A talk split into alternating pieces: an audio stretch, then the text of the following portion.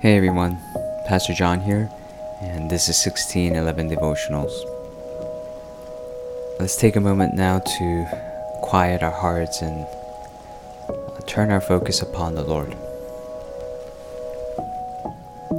God, we thank you that as often as we open your word, we can hear you uh, speak to us, speak to our hearts, our souls, and that we can be reminded of your nearness to us and that we can have fellowship with you today. God, help us remember you. Uh, ironically, during this season when everyone is saying you are the reason for the season, uh, we confess that we can forget you. So help us hear from you personally and intimately as we turn to your voice in your word. We ask this in your Son's name. Amen. Today's passage is taken from Psalm 37, verse 1 through 7. Fret not yourself because of evildoers, be not envious of wrongdoers, for they will soon fade like the grass and wither like the green herb. Trust in the Lord and do good, dwell in the land and befriend faithfulness. Delight yourself in the Lord, and He will give you the desires of your heart. Commit your way to the Lord, trust in Him and he will act. He will bring forth your righteousness as a light and your justice as a noonday. Be still before the Lord and wait patiently for him. Fret not yourself over the one who prospers in his way, over the man who carries out evil devices. There are two things here that we can uh, consider on this Christmas Eve morning. One is the fact that Jesus himself entered into a world where evildoers and, and wrongdoers seem to be having their way.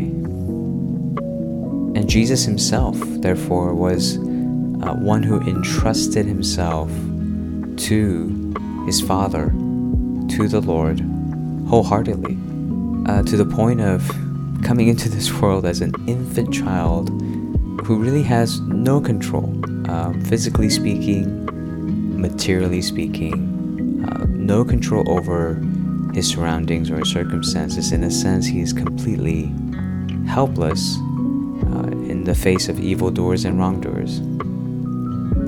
And yet, he was able to trust in his Father uh, and continue on his mission.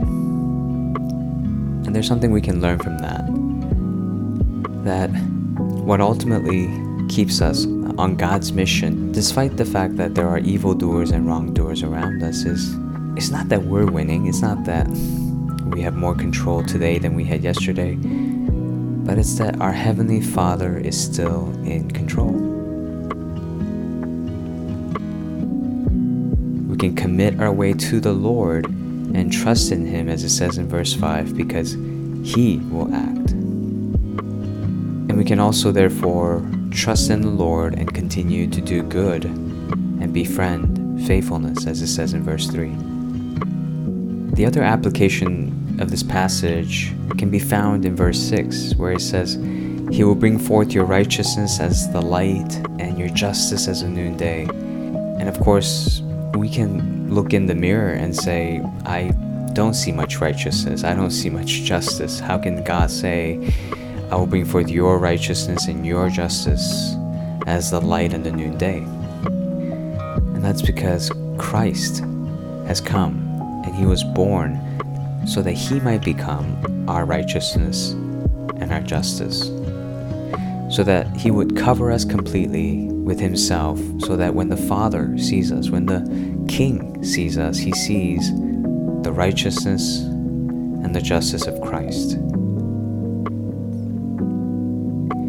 See, when we realize this about Christ and his purpose, and this is why we are to celebrate Christmas, that Christ has come to be our righteousness and our justice. We don't have to be championing our self righteousness. We don't have to justify ourselves. We only need to trust in the Son who was born for us, given to us on Christmas Day.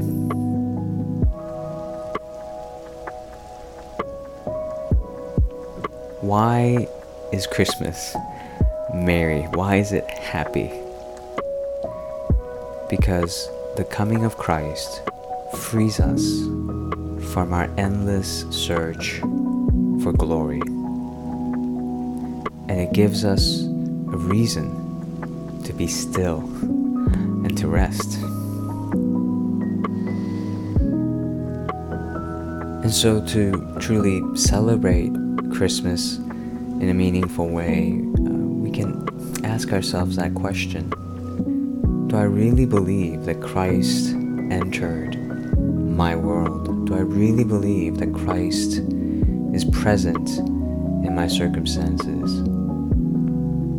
And do I have the ability to be still and to wait upon Him to prove that I believe this, that He is here with me? Because if I if I really believe that, then I would pay attention to Him. And I would be mindful of the fact that He is with me and find rest in the fact that He draws near to me to cover me with His righteousness and His justice so that I cannot be accused, I cannot be put to shame, so that I cannot be condemned. Uh, let's be still today and be patient as we meditate on Christmas so that we can really hold on to this good news with all of our hearts. Let's pray. Our Heavenly Father, we want to believe. Help our unbelief during this Christmas season. Uh, unbelief that distracts us from the presence of Christ um, and, and, turns our attention away from the giver.